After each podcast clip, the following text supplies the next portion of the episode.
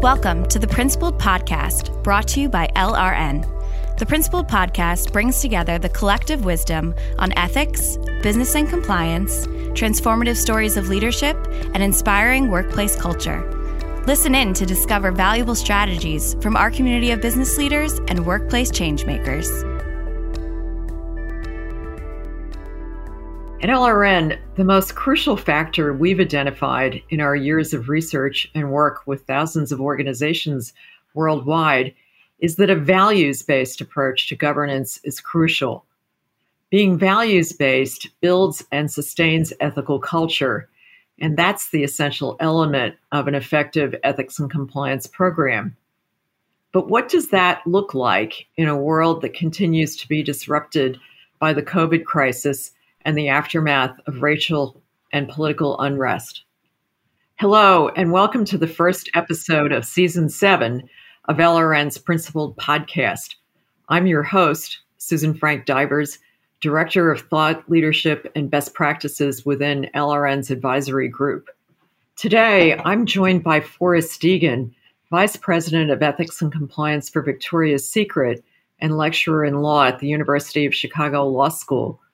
We're going to be talking about how values can sustain ethical performance and even allow organizations to excel in the face of change and adversity.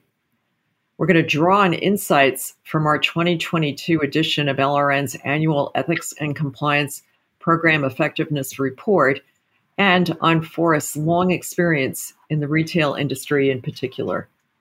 Before coming to Victoria's Secret, Forrest spent 2 decades in ethics and compliance, including as Chief Ethics and Compliance Officer for Abercrombie & Fitch. So Forrest, thank you very much for coming on the Principled Podcast, and let's jump right in. Thank you, Susan. It's a pleasure to connect with you again. The same. It's always good to connect with you.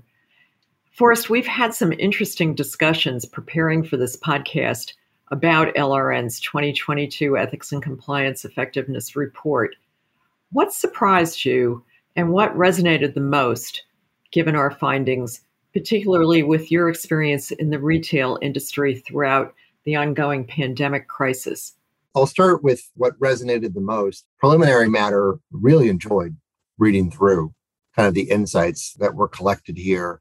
Reading through it, I start with the resonation because there are a number of charts that go through the concerns that folks identified in the early days of the pandemic about the challenges of transitioning to a hybrid or remote model with respect to their controls, with respect to their ability to audit and to support the programs. This comes across in both some of the stats around the activities they thought would be of concern and then what they actually worked on, and then looking at kind of how training actually was supported, right? Where obviously people weren't able to travel. People weren't able to use all of their old tricks in this new time. And so starting off, like seeing the fears and the concerns that folks were raising in 2020, and that list itself was pretty fulsome and reminded me what it was like in the retail space with all of the uncertainty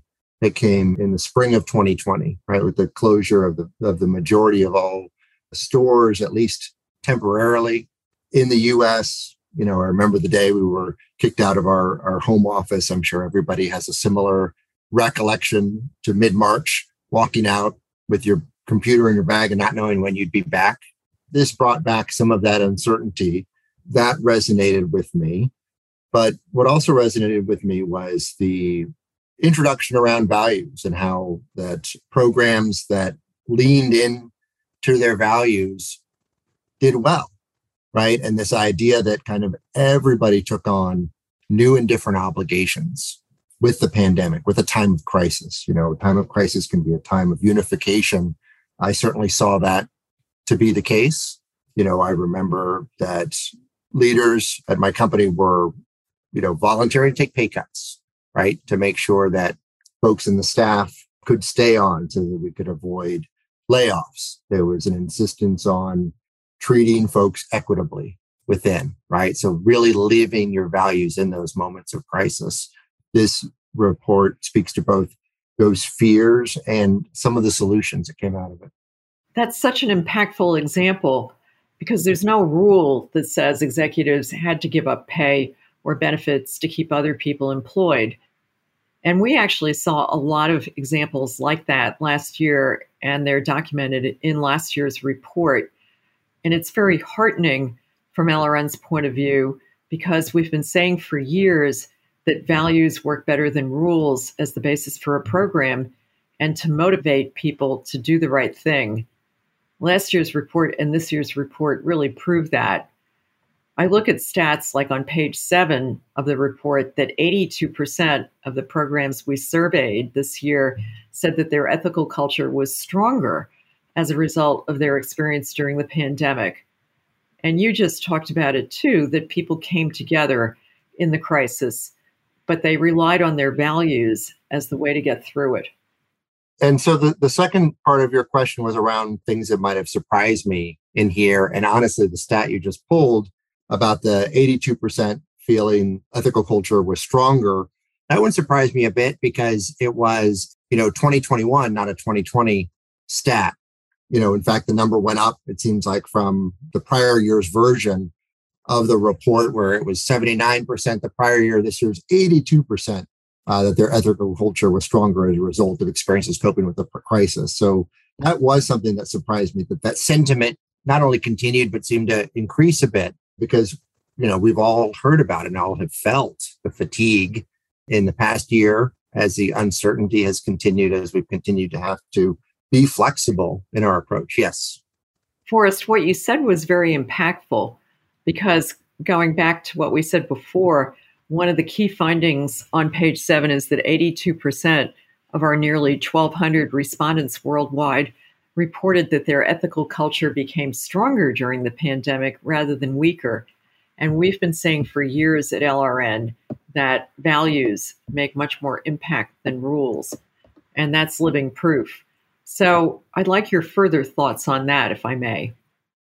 With respect to the second part of your prior question around what surprised me with respect to the study, I would have to say that very stat, that 82% of the respondents last time felt that ethical culture was stronger as a result of the experiences. That growth, that sentiment was an increase, an improvement from the prior year.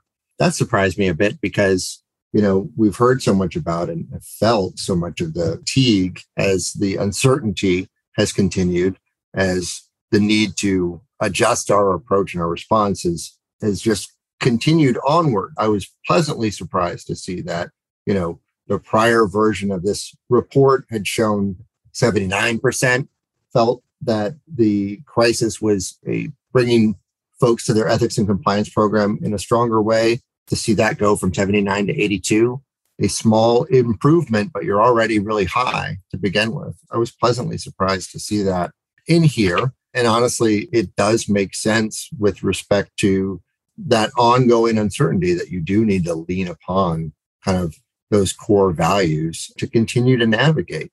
You really have to love the question, not the answer, right? When it comes to a challenge of this size and that is constantly evolving. I love that way of putting it, that you have to love the question, not the answer. And we were frankly surprised last year and then pleasantly surprised this year that our results confirmed what we saw before. And I was just looking at the chart on page 33 that talks about E&C resources and standing. And you mentioned that people were understandably anxious at the outset of the pandemic as to how programs would do and whether they would have resources or whether there would be widespread misconduct or circumventing of processes. And our results show that that didn't happen. And also that E&C programs have come out strong and well-resourced. Just those stats on 33 surprised me a lot of different ways. The first chart talking about, do ethics compliance functions feel they have the sufficient resources and authority? Some of your respondents are at the 95% level, 92% level, even for your medium impact programs and even the lowest impact were at 67%. Those are really high scores. And that, I think that's right. I think that is a reason for optimism right now with respect to our ability to respond as companies, right? If there is that availability of resources, but also, you know, the buy-in with leadership. And there's another stat there that I also was surprised by how strong the respondents were around access to data, right? And that the, you know, the highest impact programs were 89% of them felt that they had appropriate access to data sources in the org, whether it was HR, audit, IT, InfoSec, in order to do their work. And I think data component there is so critical and reflects buy-in from not just, you know, leadership, your tone at the top, right, portion, but also from your cross-functional partners, right? Access to the data can really help drive improvements, yes, in the day-to-day operation of the program, but also in your ability to support and inform cross-functionally. And so I think those things are married together, right? The access to information, you know, it's a great example of something where it's not just resources, right? It's not just dollars and cents. It's also that buy-in as reflected through real collaboration and through real partnership. I agree with you. And also, it's an affirmation that programs have gone from being something the legal department does, or perhaps the legal and ethics and compliance does, to something that the whole company does, every one of us. And that's a really positive development. I think that's right. You know, I've been in-house for a decade now, was in private practice for a decade before that, you know, dealing with the corporate compliance space and really seeing an evolution in terms of scope and approach during that time. And so things were, you know, we already had increasing expectations and an accelerating space when it came to this field, both due to our internal stakeholders, our boards, obviously, you know, regulators like DOJ, but also customers and NGOs. Like they keep ratcheting up the expectations, and corporate compliance has proven to be a responsive and reliable partner. And so this is when you get into what I call the curse of competence, right? If you execute effectively, you're going to be asked to do more. I do think this has been a real opportunity and awakening to the valuation of controls and monitoring and our ability as professionals to not just focus on the have-tos, right? Those rules that we talked about at the top, but also the want-tos, right? That corporate purpose, the values associated with it. You know, I believe corporate compliance offers the opportunity to marry the want-to and the have-to. And frankly, that's the only way it works really well, right? Is if people understand how those rules, how those requirements tie back to why they want to be at the company, what they're hoping to accomplish with respect to company values. Forrest, I want to talk a bit more about the connection between values and making programs more accessible and employee-focused. That's another theme in the report, and we see progress and we see best practices emerging, but I would argue that they need to emerge much more strongly and quickly. But before we go there, take us back a little bit to values and the board and how senior leaders talk about values when you demystify them and bring people into the program with the want-tos as well as the must-haves. For me, you know, the stats around accessibility, they make a ton of sense in terms of your high-performing programs are going to be focused on making the documents available, making them searchable, simplifying where possible, you know, translating into the languages that your employees leverage, right? To me, those actions are really table stakes with respect to an effective program. And the thoughtfulness and the idea of keeping the end user in mind, you know, that sentiment, which drives accessibility, I think is communicated to your employees, right? When they see that, when they have the access to it, where the information is in a logical place, where it's stored, where the other corporate documents or the other, you know, FAQs, guidance they look for from the company for an IT issue or for, you know, a T&E report. If the guidance documents around your compliance program are as accessible, if not more accessible. I think that alone sends a message. I do think that the percentages around those that are focusing on accessibility, you know, they were still right around the 50% mark. I think those numbers need to go up.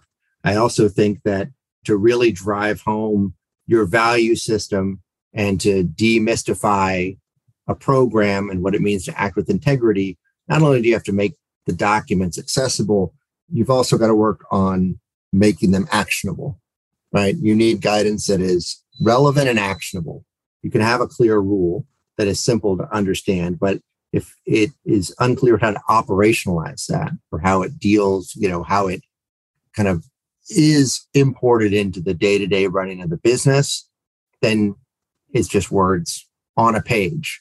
Maybe they can get to the page easier now, but they still can't use it effectively. And so I think that those two concepts, accessibility and utility, are really what drive an ability to demystify what your program is about.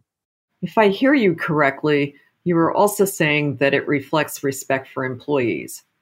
Yes, I think that's so important. I'm just passionate about that idea that you can send messages, right? How you present your information can tell a lot about what the company values, and making it accessible, including, you know, incorporating your language from your corporate purpose, your value statements, how your CEO talks on a day-to-day basis. If those, I guess, hooks are appropriately cascaded through your ethics and compliance messaging, it's clearer to everyone in the organization that these are priorities consistent with how we talk about hitting our numbers for the year, or consistent with talking about our expansion for the year. If we're using the same language and if it rolls up in the same way, that's how you ensure it is embedded. I completely agree with you. It's tempting to want to spend more time in this area because we're both passionate about it, but I'll just close it out by saying that only 25% of the organizations we surveyed this year reported that they were using mobile apps. And when you think back on last year and how people were fighting for bandwidth at home and may have had children using the computer and bandwidth to take their classes, we've seen some great examples of how companies like Dell were able to switch big elements of their program to mobile apps, thus easing the burden on employees. And I hope we see some more of that. But just looking forward now, as we draw to an end, we saw a lot of innovation and pivoting in the last year, yet we also saw some areas that lag behind where people in the ethics and compliance community haven't perhaps revised their training curriculum as quickly as you might expect, or made some of the other innovations like mobile apps. First, why do you think that is? And secondly, what do you see happening in the next couple of years in terms of best practices? The use of mobile devices and investing in making your program documents, your governance materials accessible, and in your training included therein, I was surprised at that 25% number. But as I thought about that particular number and kind of what's next, it made sense because, you know, I'm reminded of my own mindset in 2020 and the idea that we didn't know how long this was going to last, right? And so I'm confident when it comes to some of the training activities, some of the new technology investments, the answers that you've got for the most recent running of the survey, I think they reflect everybody's hope, right? And their investment in that first year and a half of the pandemic, that we can ride this out, right? We don't have to start over again with the entirety of our program here. And I think that folks by now will have come to the realization that, look, we're not going to get back to a place where everybody is in the office on the same system during the same hours of the day, right? And so how does our program have to adjust in this, you know, whether it's remote or hybrid, certainly transitional time? How do we meet our people where they are and where they're likely going to be for the time being? So I do think your answers will change going forward when it comes to investments in mobile, when it comes to investments in, you know, audit processes and controls that take into account the lack of that ability to look over the shoulder, the lack of the ability to rely on tribal knowledge. I think that's going to be the future for all of us. The other thing that looking at kind of, you know, where the investments were and where they'll go next, that really spoke to me was the idea there was value in having a system in place, right? I think back again to 2020 and those folks that did not have systems in place that relied upon those in-person trainings or audits or what have you, they did have to start from scratch, right? When it came to how do I do this job or demonstrate this control in a remote way? Whereas if you had an up and running third-party risk management system, right, you would have to make changes. You'd have to make tweaks to your risks and what they counted for based upon, you know, financial instability, operational constraints, but you were working from something, right? You were able to make adjustments and not start over. And so I think that contrast also, I think, will serve programs well because the utility of these systems, I think, has been revalued by companies because they see how capable they were of pivoting in ways that some of the more informal methods just were not. To give an example of what I think you're saying, it's interesting to me that in the past, a lot of top programs relied tremendously on in-person training. And I get it that in-person training is more effective in a lot of ways. It makes connections and it encourages questions. But people may have neglected online training as a result. I'm reminded of one CEO who used to describe it as sheep dip training. And as you point out, we are where we are and we're not going back to 2 years ago. So I think there's a level of innovation that we're going to see in areas like training, for example, making it shorter, using more video, mobile friendly, more tailored to employee roles in the company. And that will happen because people have come to realize that they have to rely on online training and their systems, and the systems have to be good. I'm glad you brought up the idea of training and the different types that are available in an online way. You know, a stat that isn't in here is the idea of shorter training, right? And I think that as we need to put more arrows in the quiver of online training, of remote accessible training, that innovation is going to continue. And that not only will training get shorter and more customized, but the location of it, right? The availability of, you know, the rule or the lesson right where the potential action could be. If you've got to approve the invoice, the guidance for that should be baked into the system. Same thing with if you have to approve the use of a new vendor, right? The expectations of the company, they need to be right there. They need to be tied directly to the process itself. I think, again, that works towards the idea of embedding the rules and the system into your actual day-to-day activity. Very well put. And you're talking about more of a just-in-time approach and that emphasis on accessibility for people. Well, I could have this conversation all day, and there are so many other areas in our current program effectiveness report that we haven't had a chance to talk about, but I know you have other things to do. And I really appreciate your spending the time with us today, Forrest. It's my pleasure. I appreciate the opportunity to do a deep dive into the report. I love the quote from page 6, right, about the idea of having a couple of core values translated into understood behaviors, right, can be more potent and powerful than 1,000 rules, right? I love that cascade down because I think that is the approach that works. And when you couple that approach, which requires consistent communication, right? When you couple that with the ability to measure response, the ability to track change behavior, that's how you win with respect to these. Clear communication and standards that are transparent and that people are held accountable to. Thank you, Forrest. Talking with you about the program effectiveness report is truly a pleasure.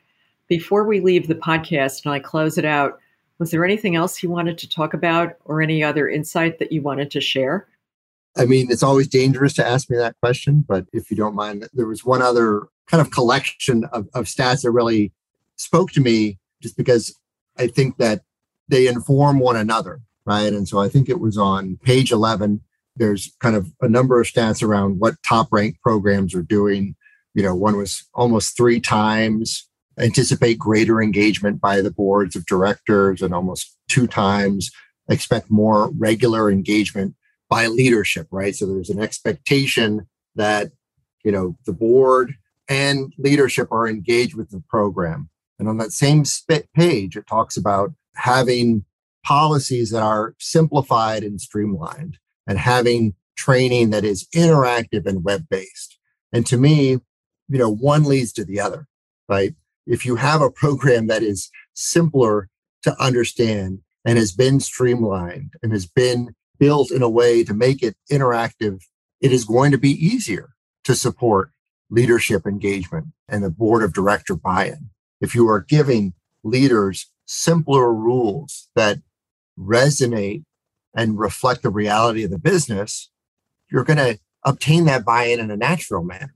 And if you're able to talk about the program, and if they're able to talk about that program and have that engagement, then that drives that next level, right, with the board of directors. And so I think you have to develop a virtuous cycle here of building a program that's based on the reality of your business, that resonates with the values of the company and what the company's priorities are, which will allow your business leaders in talking about those business priorities to use the same language, to pull the same levers when it comes to their engagement with your ethics and compliance program.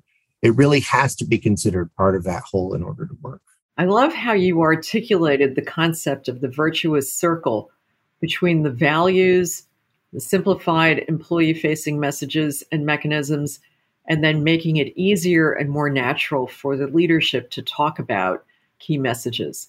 That really is the heart of demystifying your program, right? You've got to make it based in your reality, and you've got to use the language of leadership in order to get there. And if you're doing that, you will have your buy-in at the top and in the middle, and it can drive it all the way down. Well, that's a great note to end on, Forrest. Thank you so much for spending time with us today. And thank you for our listeners for joining us for another insightful conversation. My name is Susan Frank Divers, and we'll see you next time on the Principled Podcast by LRN. We hope you enjoyed this episode. The Principled Podcast is brought to you by LRN. At LRN, our mission is to inspire principled performance in global organizations by helping them foster winning, ethical cultures rooted in sustainable values. Please visit us at LRN.com to learn more. And if you enjoyed this episode, subscribe to our podcast on Apple Podcasts, Stitcher, Google Podcasts, or wherever you listen. And don't forget to leave us a review.